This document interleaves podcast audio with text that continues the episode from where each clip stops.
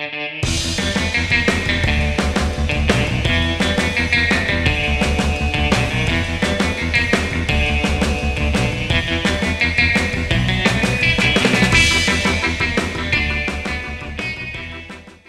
guest today on Washed Up Journalist is Daniel Pedersen, who spent a 25 year career in journalism that culminated as bureau chief for Newsweek in Houston, London, and Atlanta.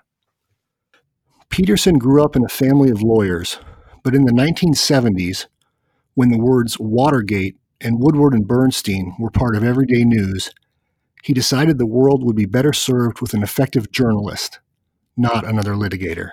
Having been a literature major in college and having not taken one actual journalism course during his undergraduate and graduate years, he was hired by a daily newspaper in his home state, mostly on the virtue of writing samples from his days as a student. Pedersen joined the Des Moines Register in 1977 as a political reporter. There, he ran the famed Iowa Poll, America's oldest newspaper poll. He joined Newsweek in 1983, first in the magazine's Los Angeles bureau, then later in Texas. In 1988, he left for England, where he became the London bureau chief. Among the many important stories he covered, Pedersen was present in Berlin in November 1989 to witness the fall of the Berlin Wall, an event his magazine called the biggest break of almost any journalist's lifetime. Pedersen covered a wide array of stories during his time with Newsweek, including U.S. presidential politics, a string of British prime ministers, the breakup of the Soviet Union, the ongoing saga of the royal family, many school shootings, and other leading issues of the 20th century. After journalism, Pedersen worked for 11 years as the founding president of the Buffett Early Childhood Fund, which invests in early childhood practice and policy. Today, he serves as the senior advisor at the Atlanta Speech School, which now is training online more than 65,000 early childhood teachers nationwide in the power of language and literacy. Daniel Pedersen, welcome to Washed Up Journalists. Thank you for being with me today. Thanks for having me. I'd like to start with this incredible moment in your career. It's November 9th, 1989. You're in Berlin, and, and your presence there just happens to coincide with a major world event I was wondering if you could take us back to that moment and, and how you got there in the first place.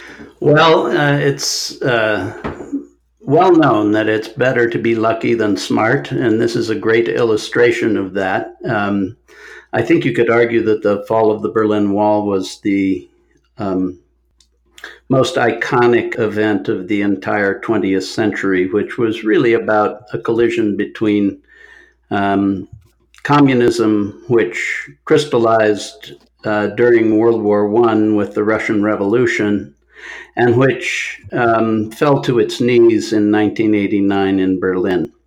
Uh, and so the 20th century, on one level, was just about a clash between free market capitalism and controlled market communism. I was uh, London bureau chief in 1989. I'd been in London for eight months um, but there was a lot going on uh, on the continent, as Brits called Europe at the time, and we'll call it again after Brexit. Um, the fact was that um, there were cracks in the Iron Curtain.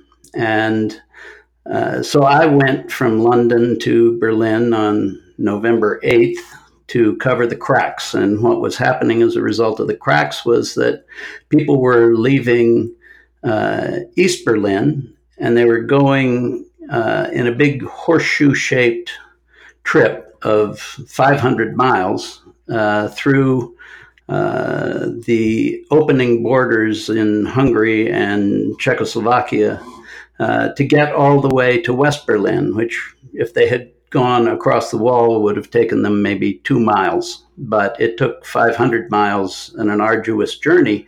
And as the cracks got wider, more and more people came. And a question arose as to whether uh, West Germany could take all of these immigrants. It's kind of like the Texas border in the United States now. It was teeming uh, immigration, people uh, trying to improve their lives and to breathe free, as free as they could. Um, so I went to cover the burning question of the day, which was Will the West German social safety net hold? And that's the kind of question that uh, our international magazine would ask. It's kind of a um, it's kind of a mm, some would call it overly intellectual question, uh, but it was an important question. And so I was in a carpet factory in uh, West Berlin that had been converted into a refugee shelter, and everybody is talking on the phone about. Uh, is talking uh, to each other, having heard on the radio that the Berlin Wall was suddenly going to open that very night. Um, and I guess this was actually the night of November 9, not November 8. I arrived there on 8 and started my reporting. And the thing people don't realize about this event is that it was utterly unforeseen. Um, nobody saw the Berlin Wall, the ultimate divide between the communist world and the capitalist world is opening anytime soon. And then all of a sudden, in a heartbeat, it opened. And it opened partly because a mid ranking German, East German official uh, said more than he was supposed to say on the radio. He didn't have clearance from the um, president of East Germany to say it, but uh, he said it anyway. And you know what? Uh, then people voted with their feet and they marched to the wall. So all of a sudden, I had to leave the carpet factory, just being in the right place at the right time. How lucky is that? And go back to my hotel because there were no cell phones, and I had to call the editors in New York. And I called them and I said, you know, this um, this cover about the uh, West German social safety net, I think we might have to change it a little bit because the wall is opening. And they actually heard that first from me via telephone from Berlin because there were hardly any Western reporters in Berlin. In the pre internet days, news traveled much more slowly than it does in our wired world now. Uh, and so that was set in motion. I went down to the lobby of the hotel. I got into a taxi cab. I uh, said to the taxi driver in very bad German, um, please take me to checkpoint Charlie because the wall is opening tonight. And he looked around at me like I was a lunatic and he called me uh, a Spaßvogel, which means a silly bird. And uh, nonetheless, I showed him my Deutschmarks, and so he drove me to Checkpoint Charlie. And as he wheeled round into the street uh, where uh, the wall was opening, he saw from all the traffic and all the human, it was like a parade and uh, cars and people and honking.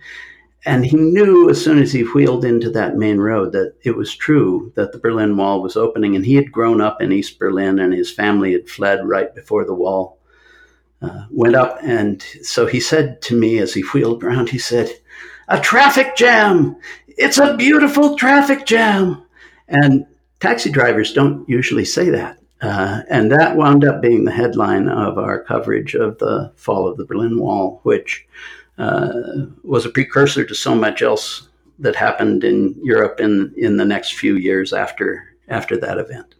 And and so in that moment, and I can only imagine the adrenaline that must have been running through your body and probably through that cab driver too. But in that moment, did you just grab your notebook and start documenting everything you saw? I mean, how how quickly did you act in that moment? I'm sure you were just like everybody else, probably in your own state of shock. Uh, I, I, certainly didn't see it coming, and uh, I, I, realized how fortunate I was to be a Western journalist, uh, an American journalist in particular, uh, at Checkpoint Charlie, which was an American uh, Army checkpoint uh, in the U.S. section of old divided Berlin, uh, I got out and I just threw myself for the next five hours into absorbing everything I could possibly absorb about the sights and the sounds and the people coming across and seeing neon for the first time and people pounding on the cars of these little uh, cruddy cars uh, called Trabis that they made in East Germany. And uh, it was all I can say is it was the best party I ever attended. It, it still moves me um, to think about the the liberation of that moment. Did the um, did you ever allow yourself while you were doing your job? Did you allow yourself five minutes to uh, be human and not be a journalist and just kind of partake in the wonder of trying to experience what these other these people there were experiencing in terms of how it would affect their lives? Or did you keep your reporter's hat on faithfully the entire night? No you know such an overwhelming event uh, as i think my voice was breaking a little bit. Uh, you can't uh, close yourself off as uh, a witness to history when history is that momentous uh, it sucks you in. And uh, so I was uh, reporting and uh, partying at the same time. That's a great, just a great visual. Uh, that's yeah, and, truly was um, the break of a lifetime. I mean, to be there and uh, right place, right time. Um, like you said, it's better to be lucky than good. It is. And for the next two or three days, reporters from all over the world arrived and got their own piece of that story. And speaking of pieces, uh, the people of uh, East Germany and West Germany took pickaxes to the wall. Uh, they physically knocked it down themselves. Uh, and uh, I do think the story of the 20th century is the story of the triumph of free market capitalism. Uh, and free markets are uh, a pretty sound principle, as is democracy. And both of those principles won uh, that night. Uh, they're both uh, principles that you don't get to just win on one night. You have to uh, preserve both of them. Um, very carefully uh, and with great effort. And I think that's true of today. You know, we're coming up on coming up on 30 years since that that event. Have you had the opportunity to visit Berlin since November 9th, 1989? Have you been back? I have uh, only once or twice. It's an incredibly vibrant city. It used to be half gray and half vibrant. Um, when you, I, I, would go into East Berlin and see uh, the drabness, uh, the shabbiness, uh, the lack of economic activity, um, the pent up uh, nature of uh, the average person on the street as the world was being drawn ever closer together by technological change.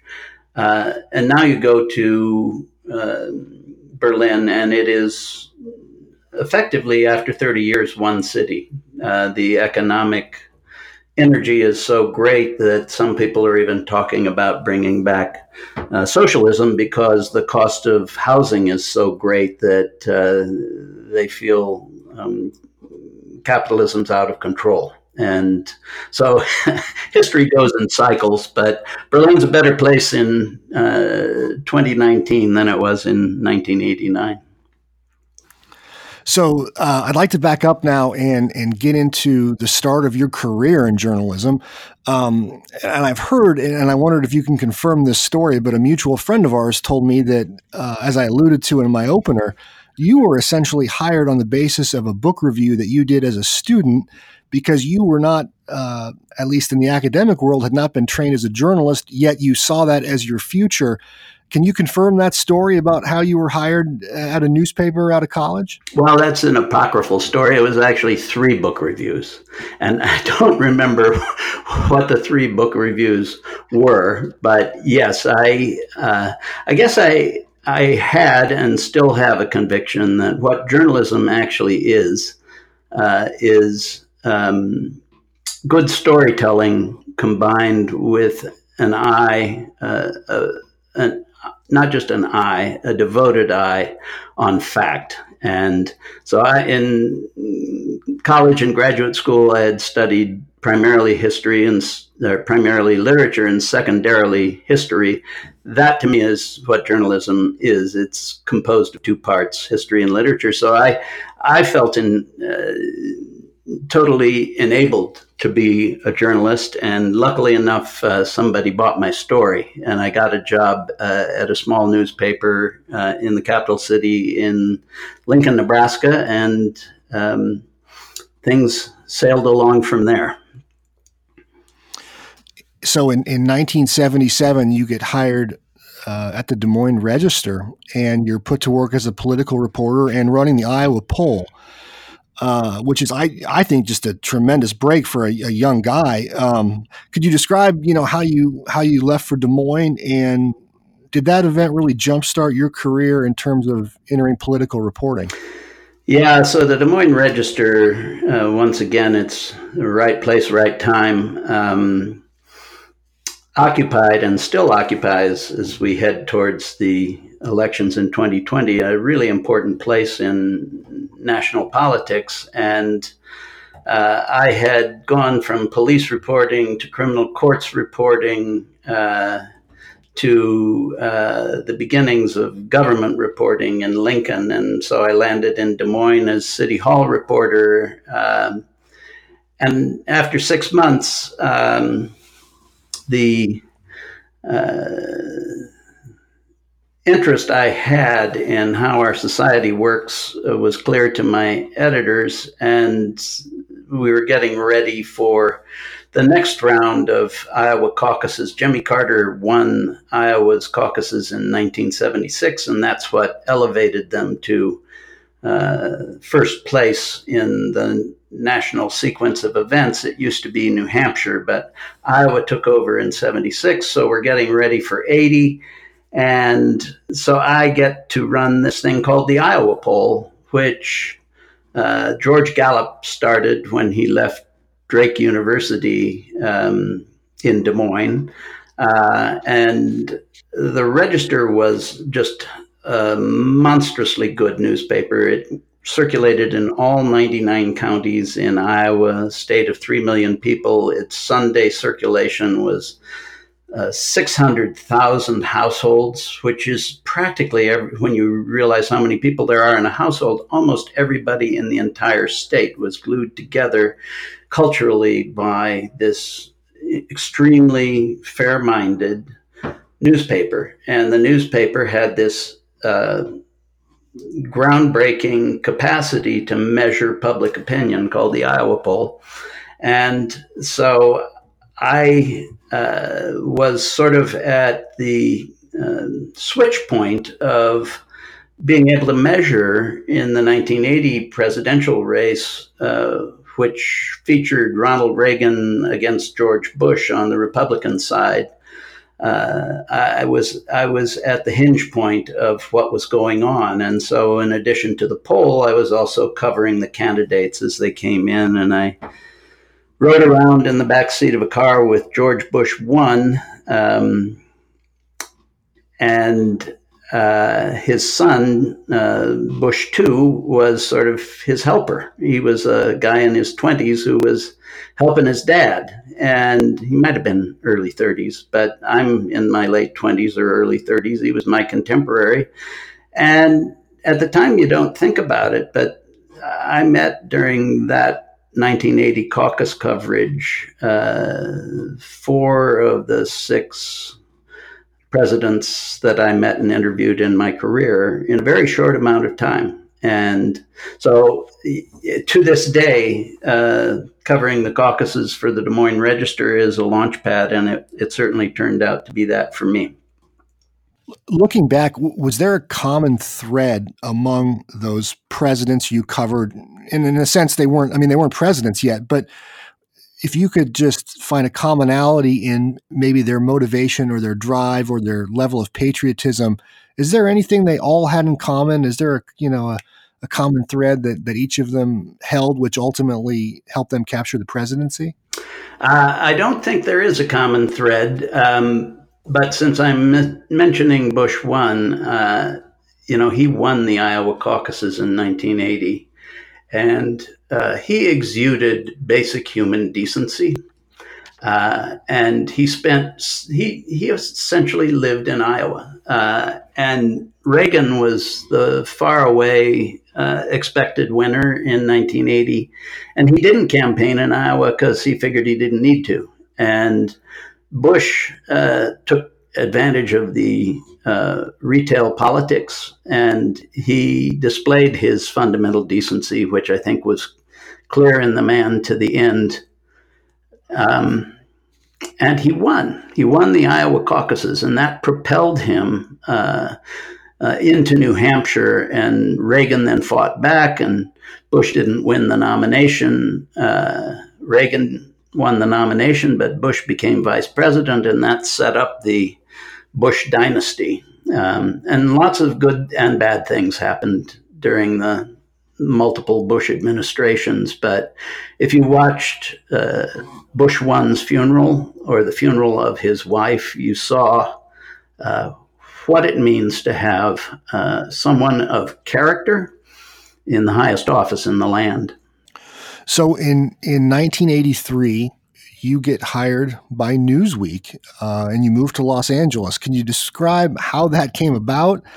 And what was your introduction to LA like, having you know going from the Midwest, the heart of the Midwest in Des Moines, uh, to the left coast? I mean, what, what did that feel like on the first few months on the job? Well, uh, we've had a couple right place, right time stories. This is the wrong place, wrong time story in my career. I uh, caught the attention of uh, two or three national um, news organizations when I was covering the caucuses uh, for the Register, and uh, I ultimately decided to go with Newsweek, and they decided that I'd make a great deputy bureau chief in Los Angeles, and I don't know what they were thinking because.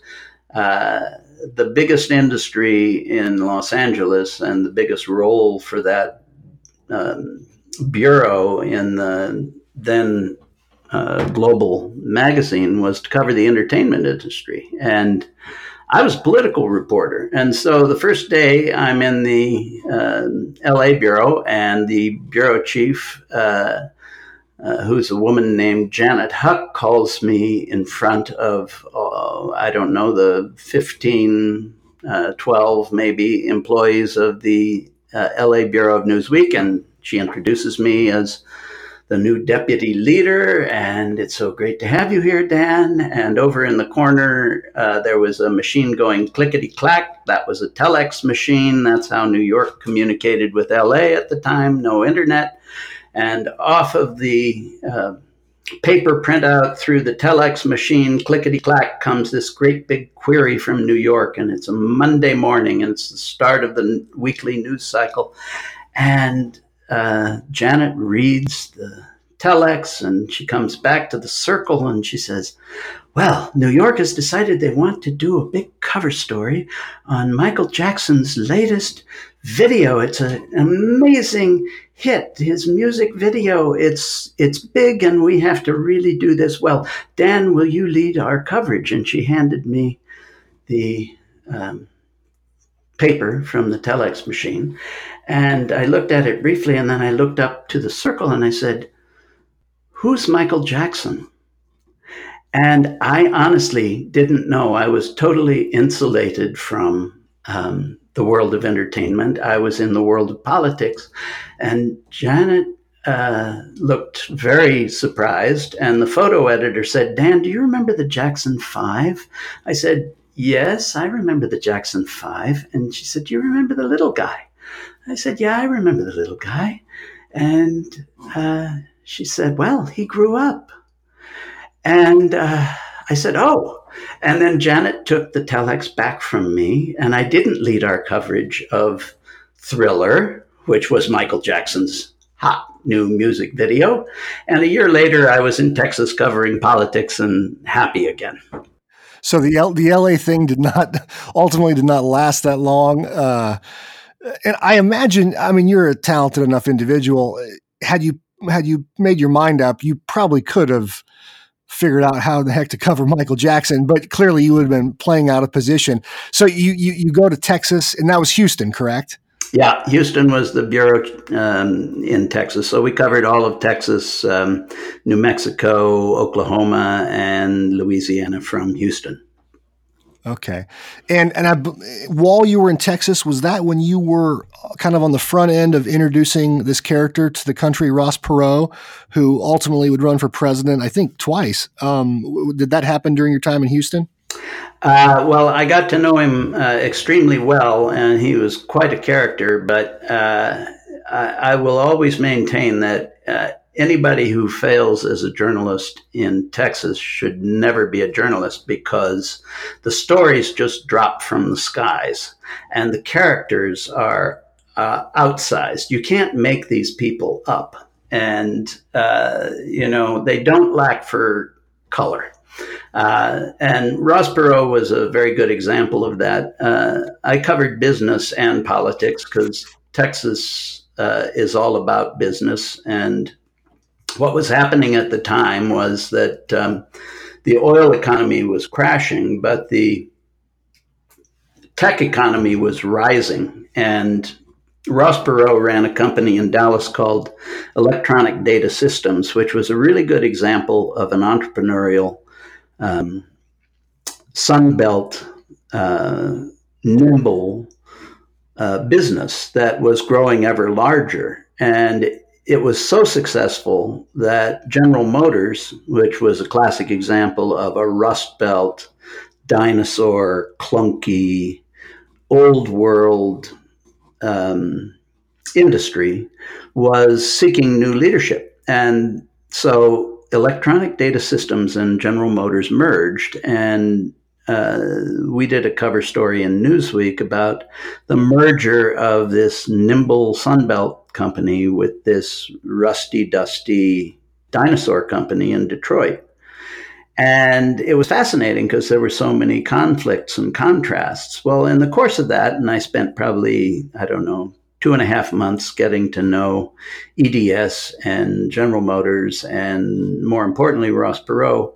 Uh, we developed a, a kind of uh, connection and one day I'm at home at my house in Houston, and the phone rings, and my wife, uh, Moira, answers the phone, and uh, she comes to me wherever I am, whatever I'm doing. We were building a new fence in our backyard, and she said, uh, "Dan, the fence salesman, fence salesman's on the phone." So I went to answer the phone, and uh, and and I said hello, and uh, I hear over the, vo- the, the phone, Dan, it's Ross.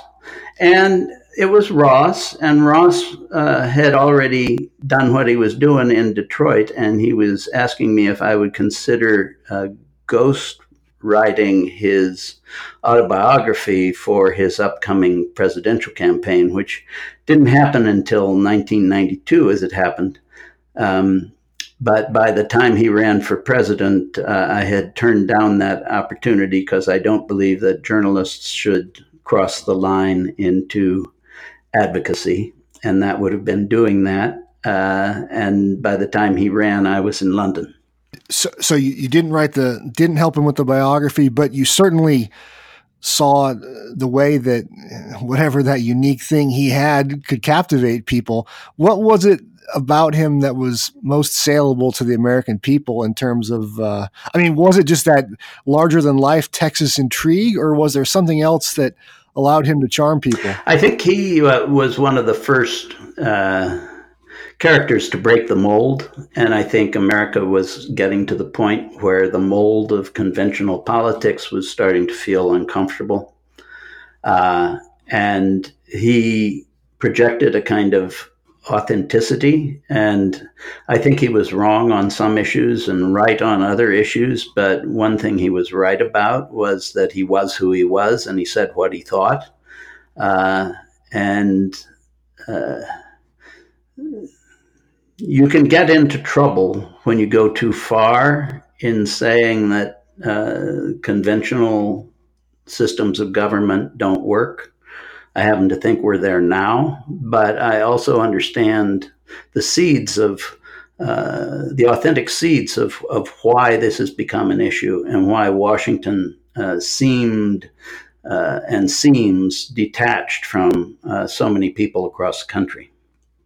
Now, by the time you got to Houston, had that was that a promotion to bureau chief, or were you still considered a deputy bureau chief at the time? No, I was bureau chief in Texas, and I loved it, and I loved the surrounding states as well. Louisiana is so rich in great political and uh, business stories. Uh, New Mexico is so culturally rich. When I was in the LA bureau, I had tried to sell New York on a story about. Uh, uh what the in uh, Spanish is known as the Reconquistada, the reconquest, uh, the flood of um, people from Mexico and points south across the border.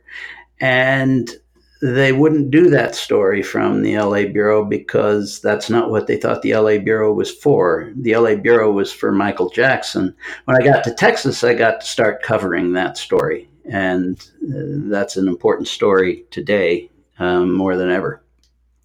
It certainly is. We're we're hearing about it now. That's for sure. Um, describe the job of a bureau chief. What all does that entail, or did it entail, at least in those days? So, being a bureau chief it did entail because there were there were things called bureaus, and bureaus were made up of uh, correspondents and stringers and photographers and photo editors. We had our own little uh, form of state government in the federal Newsweek system. And the great thing about the reason I decided to work for Newsweek rather than the other places I had a chance to work for was they were offering me a leadership role in a bureau. And I didn't want to be an editor uh, and sit in an office and um, tell other people uh, what to do and parse words all day. I wanted a passport to uh, experience what H.L. Mencken called uh, the wind in your face. And he, he, was such a, an iconic journalist of his time, and he was very clear that if you had to choose between being an editor and a reporter, you should be a reporter because you're out uh, where the wind blows. And uh, the great thing about being a bureau chief is you really didn't have to choose because half the job was editing and and leadership, and the other half of the job was doing the job of a correspondent. And I got to do that in California, Texas, uh, all across Europe, and uh, all across the Southeast in my last job for Newsweek in Atlanta. And I feel incredibly fortunate so dating ourselves back to the, the 1980s and early 1990s, what was your uh, the writing environment like typically? What sort of equipment did you work on? Um, you know, how uh, what was your lead time on a typical long form piece? Um, how many stories were you working on at a time? Just kind of describe for everybody what that writing environment uh, consisted of? So, uh, when I started uh, at my newspaper in Lincoln, there were only typewriters. There was no internet. There was still hot type. Um, when I got to Des Moines, they had, being uh, groundbreaking as they were, they had bought all the computers from United Airlines when United Airlines had their first generation of desktops to move air traffic around the country. So the Des Moines Register was, I think, the second newspaper in the United States to um, switch from typewriters to computers. Uh, and I arrived there in 77, and so I'm used to computers. Uh, there are no cell phones, um, but uh, we were pretty high tech. And then I went to Newsweek in New York in 1983, and I'm amazed to see that everybody in New York at a global magazine is still working on typewriters. So technology arrived in stages. And uh, actually, when I got to London in 1989, after almost everybody had computers, there were still four guys in the basement of the London Bureau whose job it was to transfer um, cables that came in by telex to London they would retype all of the cables and the, the stories of the correspondents from around the world would go under the ocean, under these underground, underwater cables across to New York. And uh, it's it, it still amazes me when I think about those four guys who were working class guys down in the basement. But that's how information used to move around, and now it moves around instantaneously without any guys in the basement. We're going to take a short time out right here to remind you that today's episode of the Washed Up Journalist podcast is brought to you by Legacy Preservation. Legacy works with successful people around the country to capture their stories in book form. That's right, books. You know what I'm talking about. They're pieces of paper bound together by string or glue, encased in an attractive looking cover. On those pages, Legacy will tell your story the way you want it told. We interview, research, write, edit, design, and print your family or business's book. Now, I know what you might be thinking, but let me stop you right there. This is not for your own ego. Ask your kids or grandkids if they'd like to know the story of your life. And you don't need to get back to me because I already know the answer. It'll be a resounding yes. Legacy Preservation, We Write History Yours. Special thanks to Dan Pedersen for coming on the podcast with me today, and also special thanks to Kevin MacLeod for providing today's soundtrack. Now, back to my conversation with Dan Pedersen. Uh, that's a great place to transition now. So, on the heels of your success in Texas, you you landed promotion to London. You become the the bureau chief for Newsweek's London office. What was so great about that job in in living in Europe at that time? Well, you know, for my money, and I think anybody's money, the 1990s in Europe, uh, that the tectonic plates shifted on November 9th, 1989, and so much changed thereafter. And I got to be there at the hinge point of history when so much happened. So uh, I saw Margaret Thatcher fall. I got to cover the collapse of the Soviet Union. I got to cover the rise of the European Union. Um, it was just a moment in time that where where everything changed, and you know, I I think all these stories are connected. Margaret Thatcher uh, was Ronald Reagan's uh, date on the national on the international stage, and they were both um, uh, cold warriors, uh, and you know, often when you win your war uh, it happened with Churchill. Uh, it's time for you to go. And Thatcher's time to go came in 1990. She was the most powerful uh, woman of the 20th century, without question. Uh, but she had become arrogant uh, as a result of how much power she wielded. And she tried to implement something called a poll tax, where everybody pays the same property tax, whether your property as a hovel or a mansion. Uh, the idea was it was kind of like the flat tax that we talk about sometimes in the United States, where everybody should pay the same amount for public services, uh, whether you're rich or whether you're poor. And that led to big rioting in the streets in London. Um, and I had, you know, as Newsweek's bureau chief, we would go to Downing Street every week to receive a briefing from her uh, press uh, attache.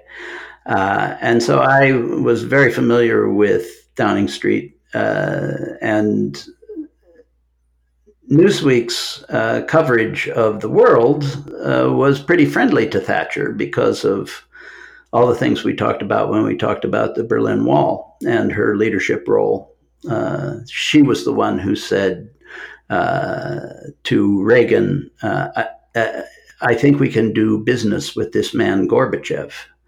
And it was a striking thing to say to say as the british prime minister that someone who's the head of the soviet union is someone we can trust and uh, reagan and thatcher together it was reagan who said mr gorbachev take down this wall so wonderful things happened uh, as a result of their date on the world stage but then terrible things happened and thatcher was about to fall from power, and she had one last interview to give, and uh, most of the British press had completely uh, insulted her uh, by that stage. And so when she gave her last interview in office and she was just clinging to power, uh, she gave it to Newsweek and she uh, invited me to come to Downing Street and uh, ask her whatever I pleased. And so I walked uh, into the house uh, and it's just a brown brick house. You've probably seen it on television. Um, and there were no gates in front of it at the time. There are now. But I walked upstairs. She's sitting behind her desk.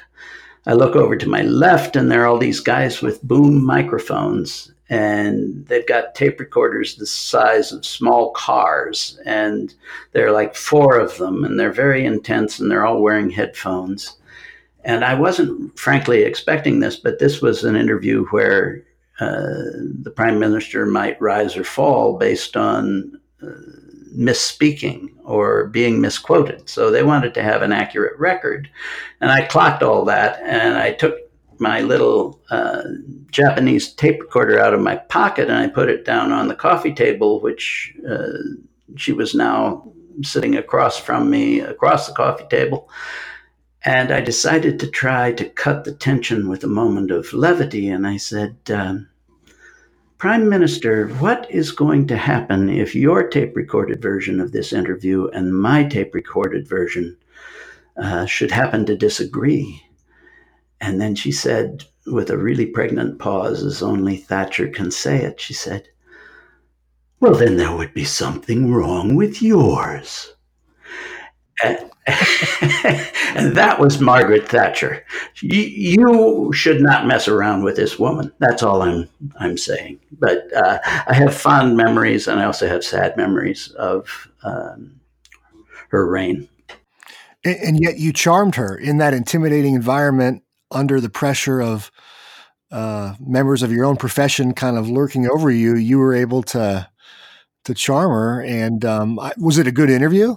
It was. A, it was a very good interview. And after she left Downing Street, uh, she was demoted to a backbencher, which is how it works in Britain. So in the United States, you go from being uh, an a president to an ex-president, and you have a presidential library, and you have Secret Service protecting you for life. But in Britain, you're just a member of the parliamentary party, and she was assigned a basement office in in the House of Commons, and she was a backbencher. You go from most powerful woman on earth one day to backbencher with a basement office. And she cast around for a while trying to make that adjustment. And one thing she did was to um, write guest essays for Newsweek, and I did uh, ghostwrite those essays. So I would go to her house uh, in uh, London, and I would interview her, and she would talk uh, about the state of the world, and we'd turn that into a one or two page essay. Um, and uh, it actually got her in hot water because she referred to her successor in one of her essays as Major, and that was what she was calling him. Major, John Major uh, was his name, but she wasn't calling him Prime Minister Major, which British um, etiquette requires. And so Newsweek's uh, Thatcher essay was published, and I, ha- I had forgotten to correct uh, form for that. And uh, the tabloid newspapers in London were uh, all ablaze with Thatcher's gross disrespect for Prime Minister Major. He didn't. She didn't even call him Prime Minister, and it was actually my mistake, uh, although she participated in it. But uh, it's tough to go from number one to number 9,957 or whatever number you would assign to her at that point. Oh, I, I can only imagine. Uh, she clearly trusted you, and some other people that trusted you were members of the royal family. And you had the privilege, and I'm going to use the term privilege, you had the privilege of reporting on the royal family. How did that come about? And what was it about your character that allowed you to to earn their trust and comfort in terms of reporting on them? Well, you know, this is a story about which I feel um, pretty much I f- the way I feel about the Michael Jackson story. Um, I think the the the cold truth is that um, my magazine wanted to assiduously cover the royal family, not because it was uh, as important as the fall of the Berlin Wall or the breakup of the Soviet Union or the fall of Margaret Thatcher, but because it sold magazines. It was a fairy tale in the beginning, and then it was a fairy tale gone terribly wrong in the end. And we had to make a calculation at Newsweek, as did Time, as did so many other American news organizations, um, about uh, the fact that uh, we had declining revenue. We had declining revenue because there were more and more players arriving on the scene. And the surest way, so, you know, the, the information world changed, and Newsweek and Time and the three U.S. news networks used to be the monopoly providers of national and international news to all of America. And Newsweek was one of two international global magazines. Our audience was getting smaller as cable and the internet and satellite printing plants came along. And so instead of five providers, you've got 50 and then you've got 500 so you're trying to uh, keep your audience and you're trying to keep revenue uh, and you're trying to make sure you can still cover really critical stories like the war in uh, yugoslavia as it was breaking up. And you do that by writing a lot about the royal family and, and for my money you know that's just candy floss. That's uh, really not important, but it's something people care a lot about. So I did uh, find myself in the position of having to um, make sure that we did the best job we could do covering the royal family. Um, I think the only contribution I made was uh, to try to correct the record on that story as best I could because most people think of that story and they think Prince Charles was a jerk and Diana was a saint. And I was at a close enough pass um, to know that the truth was more complicated than that. And I think of Diana and I think of Charles and I think of two people who were really caught up in the machine of the royal family, which was its own enterprise. And that enterprise had its requirements. And one of the requirements of Charles was that he had to marry a virgin. And uh, in 1982 in Britain, there really weren't that many virgins around in of, of his age. So it was a small pool. And he was in love with somebody else uh, who wasn't a virgin. And the machine said Charles could not marry Camilla Parker Bowles. Uh, the machine said he had to marry a virgin, and the virgin was served up to him by the machine, and they really weren't well suited to one another. Diana fought the machine uh, in her own way with her own force of character, uh, and I admire that. But I feel bad that um, we had to devote so much ink to what's really uh, a very sad story. And Charles uh, is a far better person. Uh, he saw climate change coming way before it became a common topic of conversation. He's a very intelligent man who far too many people revile to this day.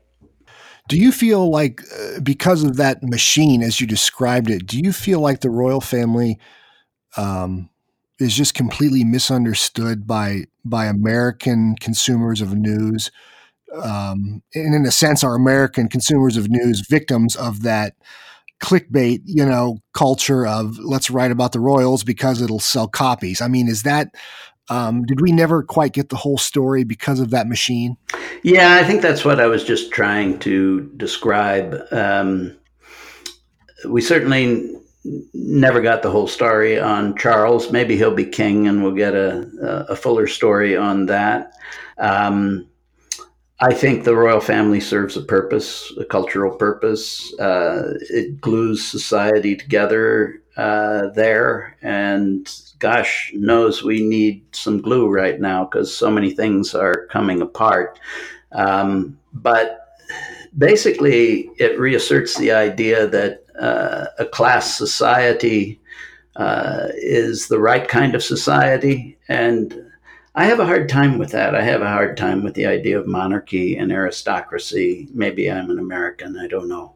But uh, yeah, I think uh, this space gets far too much space in our in our in the front of our brains. And I went back to uh, I came to Atlanta in ninety uh, and I went back in '97 when Diana died, and I wound up being in Westminster Abbey um, as the only American journalist in Westminster Abbey when she was buried, which I think was the event watched by more people in the world live on television than any other event in human history, which kind of boggles my mind because Diana was really a she was a nice young woman who became a a wonderful mother and a champion for good causes, but this is not uh, the world's greatest person ever.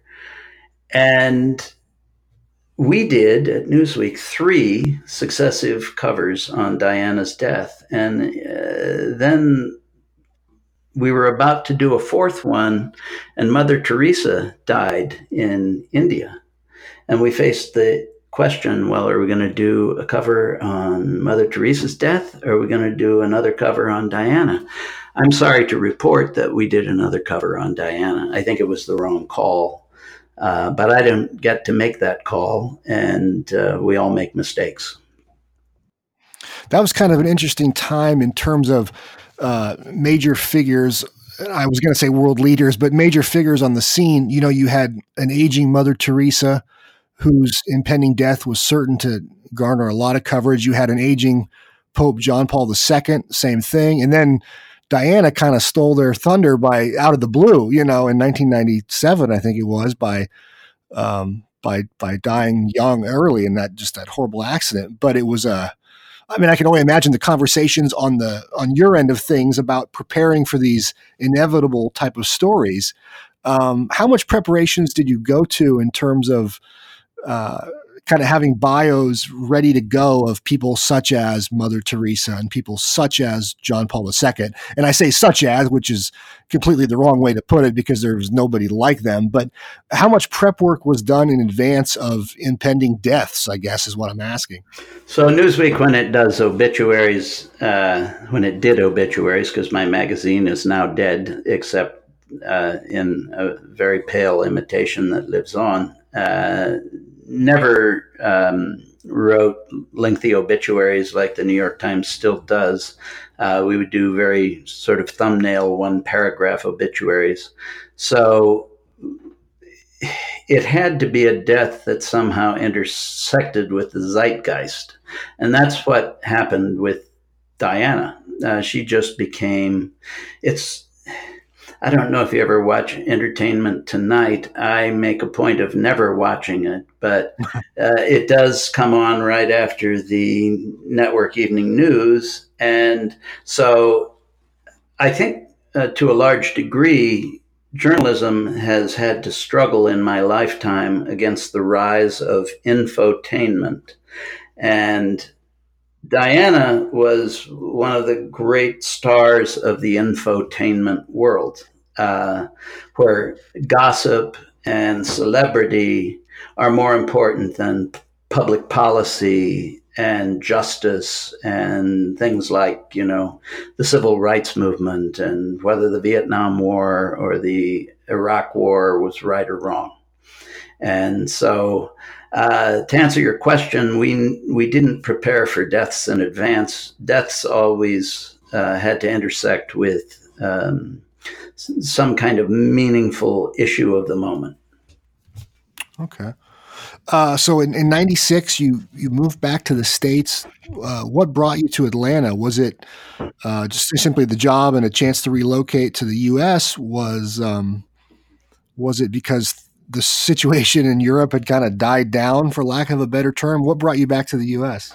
Uh, so my children uh, were about to enter high school and junior high school, and we'd been in London for nine years, and they had gone there when they were very little people, and uh, I really didn't want them to grow up as permanent expats. Uh, I wanted them to grow up on both sides of the ocean, and uh, my wife felt the same way. And so we started inquiring about um, what opportunities existed back in the States. Um, the magazine was shrinking, and uh, so when I went to Europe, there were five bureaus and 14 correspondents. When I left Europe, there were four bureaus and four correspondents. So I went from having a big team to uh, basically a group of stringers. I could see that the the world was um, getting smaller, and I thought it was time to. And yet, my territory was getting bigger, so I was working instead of 50 hour weeks, I was working 60 and 70 hour weeks trying to go places without any resources, still deliver the product that people expected. So it seemed like a really good thing, both from a lifestyle and from a sanity, uh, good journalism production point of view to come back to the States. And uh, Newsweek offered me a position in the Mega Bureau. I said, What's the Mega Bureau?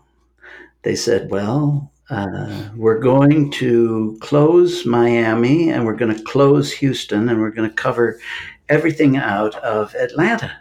And I said, Oh, that sounds exciting. I love the whole southeastern part of the United States, and there's so much new stuff happening there. Uh, and what they didn't tell me that was that the mega bureau was not going to have a mega staff, and so we had now we had like three people to cover the southeastern quarter of the United States. Um, but it was all okay. Uh, I was really interested uh, while I was in London. Um, Newt Gingrich had uh, taken over Congress, and there were all these stories about how the South has risen again. And it was the one part of the U.S., uh, except for the Pacific Northwest, that I had never lived in. I'd gone to school in Boston, uh, grew up in the Midwest, uh, worked in L.A., worked in Texas. Uh, the South was uh, interesting to me and it remains interesting to me because uh, I still believe we're living through the Civil War and uh, that slavery uh, is sort of the spinal issue in our history. Um, so I, I got to come back to Atlanta, and uh, it too, like Texas, was a very rich source of stories, partly because Texas was also in my, in my territory.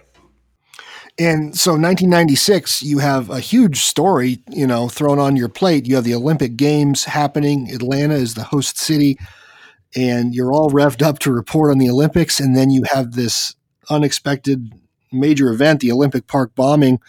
Take us through uh, how you covered that story and what were some of the biggest lessons learned in the coverage of that story. Well, one lesson learned is that if you have a team of uh, reporters staying next to the Olympic Centennial Park and you're worried that nobody's going to get any sleep, uh, don't issue them all with big earplugs because we got these heavy duty earplugs because our hotel was right next to the park.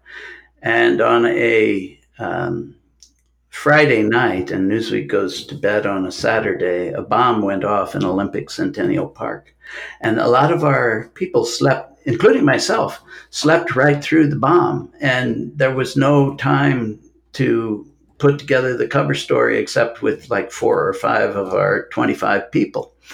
Uh, but the more important lesson is what happened in the week that followed. And so I suddenly uh, was detached from covering the games, which went on, and was assigned to the story of figuring out who bombed the Olympics.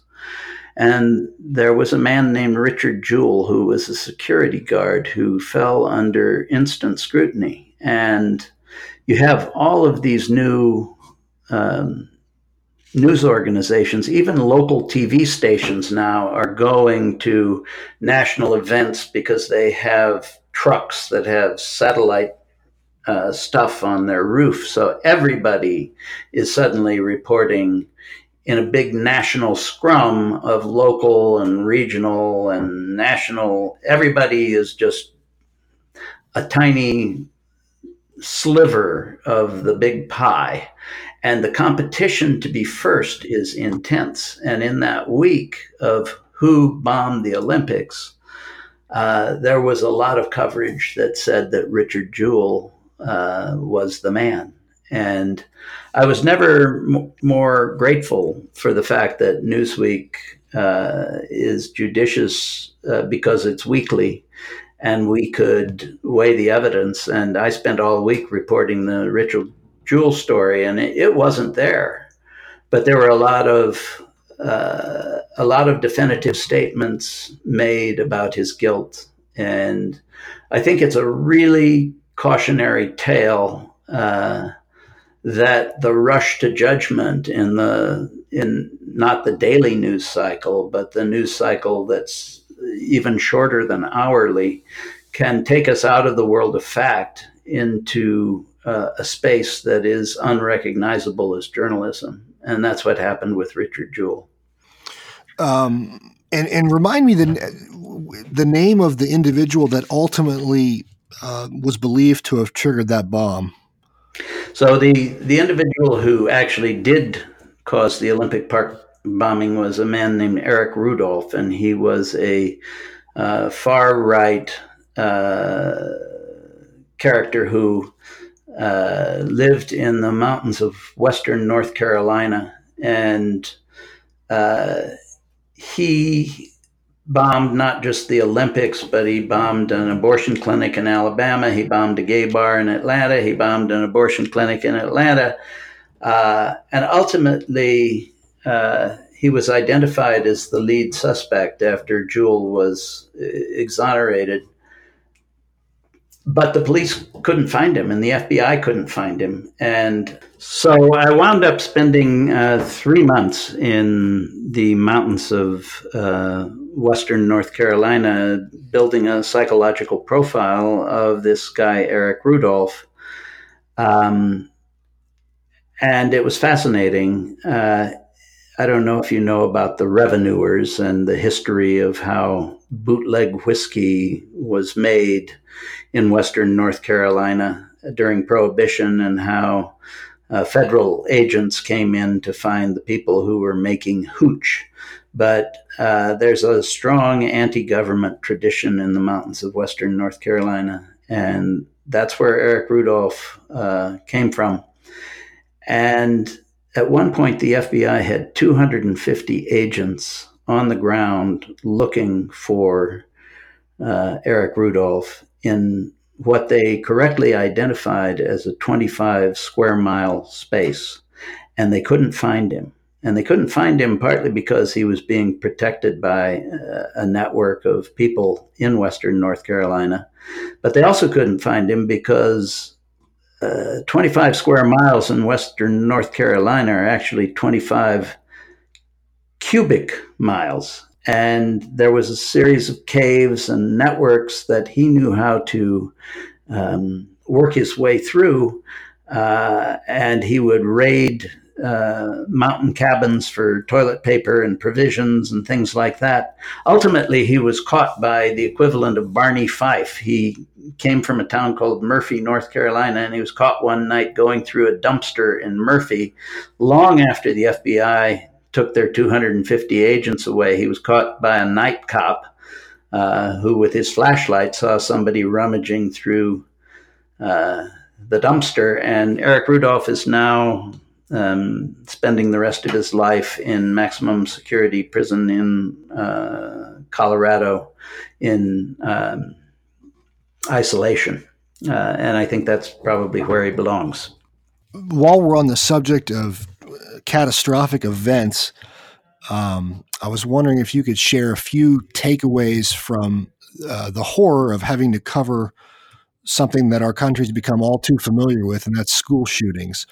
Um, just personally, I was in high school in 1999 when the Columbine shooting happened, and um, it's been something that we as a country have kind of lived with since that time. So, just as a journalist covering it, what are the what stands out the most about the horrors of those events and our country's attitude toward them? So, um, I've covered, I think, six school shootings in my journalism career. Uh, the worst one actually happened before I came back to the United States. It happened in a place called Dunblane, Scotland. Uh, and it was in the last month of my time in Britain. Um, and a man wearing a raincoat uh, who had been a scout leader and had been kicked out of scout leadership because he was a pedophile, walked into a school in this beautiful little town in northern Scotland called Dunblane. And he thought that he was going to be walking into an all school assembly and he thought that he was going to open up his raincoat and um, shoot the entire school uh, with as much uh, ammunition as he could muster from his two automatic weapons. He threw open the doors to the gym, and it was then that he realized that the school schedule had changed. And in front of him stood uh, 24 first graders and their teacher. Uh, and they were having gym class instead of an all school assembly. And he took out his machine guns and he mowed them all down and he went and they all died. And he went out behind the gymnasium and he shot himself. And i was filing that story. I went up to dunblane. That happened i think on a thursday. I i reported the story on friday and i was filing it on friday night and I filed lots of stories from long distance over 25 years in journalism, but that's the only story where, in the midst of writing it at 3 a.m. in my hotel room, I broke down in tears. Uh, I, I, think you just answered my question. It's just a. Uh, it's a it's a horror that, especially if you're a parent, you just you can't escape the. Uh, you know, you hear about one of those and you hear about ten of those, and it's just uh, I think it's one of the biggest problems consuming our society right now is what we do about this just epidemic of these horrible events. And it seems like we're hearing more about them, not less about them. Right. So here's the hideous point. Uh, he tears aside, uh, Britain uh, radically changed its gun laws after that event. And then I came back to the States, and there was a string of school shootings in the Southeast, uh, one in Fort Smith, Arkansas and one in Paducah, Kentucky. And I wound up having to cover those events too, which are the hardest events in the world to cover. And then Columbine happened. And, you know, Columbine was our Dunblane, but as a result of Com- Columbine, even though it was hideous in its own way, it's terrible to see high school kids die. It's worse to see first graders die, I would submit, but it's terrible to see high school kids die, and nothing uh, effectively has changed in our country. And so we go from Columbine to Parkland, but we don't seem to be able to muster the strength as a society to uh, take on the evil uh, that some people think the Second Amendment uh, embeds in our society. I um, I certainly don't think that that's what the founders intended when they drafted the Second Amendment um, inside the need to have a well regulated militia. Uh, it wasn't about a personal right to bear arms, but we have a long way to go to correcting that um, massive hole in our civil society. I want to uh, wrap up before I monopolize your entire afternoon. I, I want to wrap up with a couple big picture questions about the state of journalism in our country. I want to start by asking you a question. Having been all around the world and having observed uh, consumers of news in markets around the world, where do Americans fall on the spectrum of uh, savvy consumers of news? Um, and, and what contributing factors um, cause you to, to answer however you do? Well, uh, I think you used to be able to draw distinctions around that. So I was always struck when I was in London by what an amazing conversation I could have about world events with British taxi drivers, because British taxi drivers listened to Radio 4 of the BBC. And in Britain, at the time at least, I don't know the statistics now, 34% of the British people listened to the BBC every day, Radio 4, or one of its uh, other constituent uh, components. In the United States, our equivalent to the BBC would be National Public Radio or uh, public television.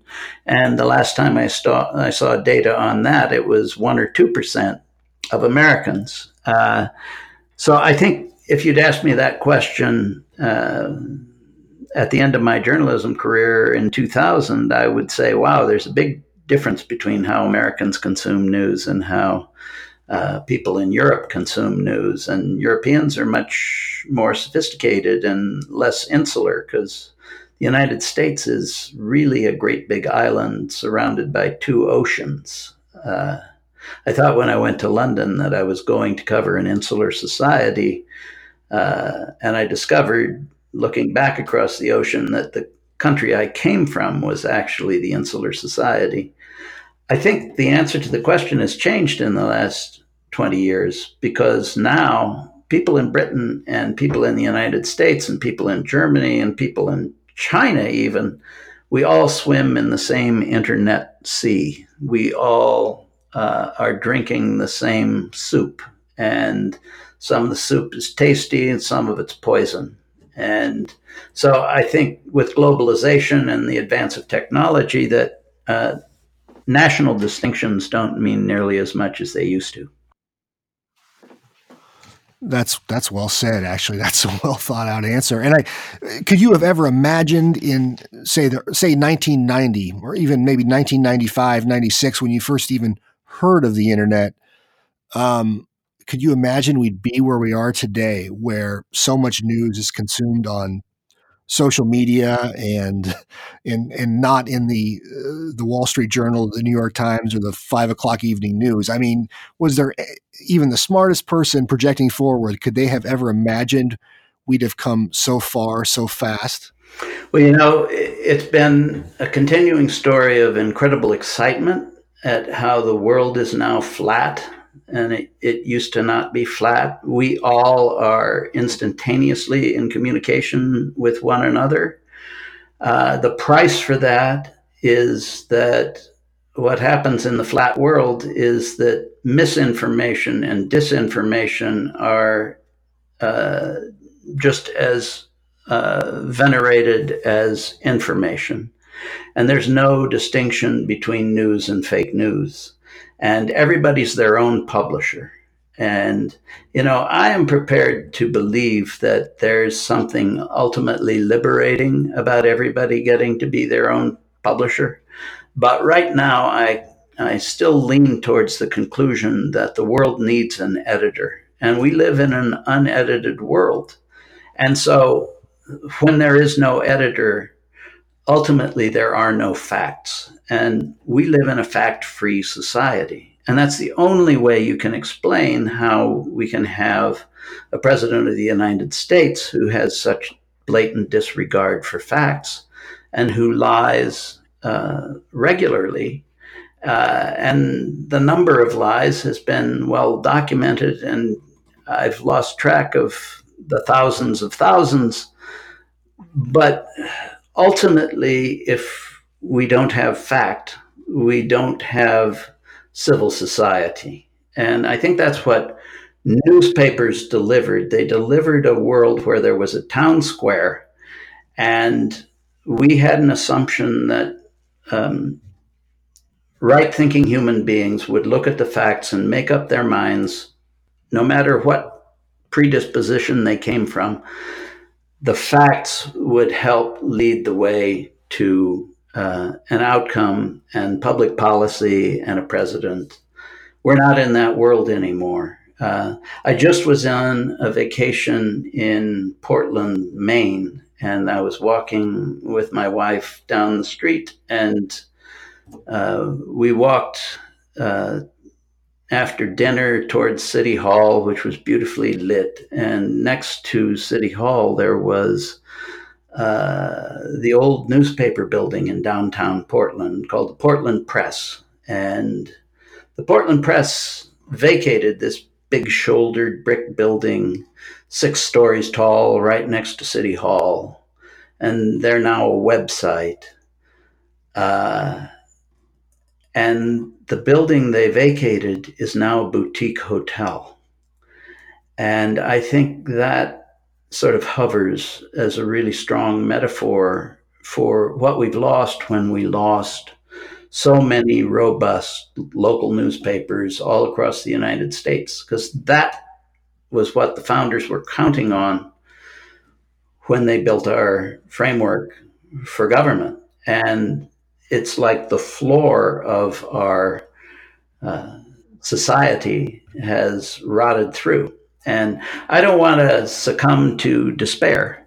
I believe that ultimately uh, things come right in the end and the ship rights itself in the end. But uh, we're going through such a wild west of change in how we uh, exchange uh, truth on the planet. Uh, I sometimes wish I lived in a more civilized place than the Wild West, but there you have it. Here's where we live. yeah, it is what it is. And I guess we wait and see where it goes. Um, listen, I, I want to wrap up with a little bit about what you're doing these days post journalism. Um, explain to me your kind of second career in this early childhood uh, field and, and the good work you're doing there. So, uh, in the 1990s, we had a huge breakthrough in brain science. Um, and we learned, really for the first time, partly thanks to um, imaging of the brain, uh, things we never knew before about child development. And Newsweek did cover after cover in the 90s, my last decade at the magazine, about this brain science uh, and what it meant about how much more we should be focusing on the beginning of life if we want to empower uh, human potential. And uh, partly thanks to the accident that I grew up in Omaha, I had the chance to, um, and, and partly thanks to the fact that I was a journalist uh, with some analytical uh, skills, uh, I got the chance to uh, come back to Omaha and help uh, the Buffetts uh, with their powerful investment in education, uh, which wound up being a powerful investment in early education. And I got to do that for 11 years, and that was great. And we did some significant uh, things. We built a network of 24 schools called Educare Schools, and we built a couple of public policy initiatives. And I traveled around every week on an airplane, just like I did in journalism. And then I ran out of gas. And so uh, now I work uh, really on the same uh, cause uh, for a place called the Atlanta Speech School, but we have the three biggest foundations in the southeastern United States funding an effort uh, to create high quality teacher training in the birth to third grade space. Because one of the worst things in early childhood is we have a very badly trained workforce. We're way underinvested in this space based on what the brain science tells us we should be doing. And so we're building a distance learning platform with the support of actually more than a dozen philanthropies um, that's not PowerPoints online. It's more like an interactive movie, and it's for children. Uh, it's it's ultimately for the children, but it's for the teachers of children from birth through third grade, and we're growing very rapidly because of the power of all things, the internet. And so that's why we can reach 65,000 teachers now. And three years ago, we were only reaching 10,000. So there are real benefits to the world being flat. And this is really high quality professional development uh, and very high tech. That's one reason I believe that you know, ultimately we're going to uh, benefit from uh, the internet more than we suffer from it. Uh, but we're still working out the protocols. Well, that's that's great to hear about that. And I've seen uh, here in Omaha, I've seen some of that work firsthand, and it's just awesome what they're doing. And I think that uh, I think as as a society, we are finally ripe for some change there because the the brain science is not it's undeniable at this point, and uh, we're starting to. I think it's no longer just the scientists that are recognizing the brain science; it's the average mother and father out there that are are learning about why this is such an important phase of life. And, and I think we're hopefully headed in the right direction there. So, Oh, thank you very much. It's so important to realize the importance of language and literacy in this equation. And so, you know, I started as an English major and I'm ending focused on language and literacy. And uh, that's the circle of life. If you just understand one fact, uh, professional class kids, by the time they're three, have heard 30 more, 30 million more words than poor children hear in their home environments 30 million more words. Those aren't words on TV or the radio or on a song. Those are uh, interaction words delivered by a human being. And that 30 million word gap uh, and working class kids are much closer to poor kids in terms of the number of words they hear. If we can create ecosystems where everybody understands that talking to your baby, your baby isn't a watermelon, your baby is a baby. And babies are receiving language actually in utero. The brain science shows that now too. You ought to be talking to your belly if you're pregnant, but uh, a lot of people don't know that. And so there's a lot of potential to benefit from uh, advances in science and uh, technology. Well, listen, Daniel Pedersen, this has been just a, an excellent interview. I, I, really appreciate your time. Uh, we're just a few episodes into this thing, but I really like the way it's going, and uh, and I appreciate your willingness to spend some time with me here and discuss your career. And I'm sure everybody's going to love hearing about it. And uh, I just couldn't be more grateful. So thank you so much.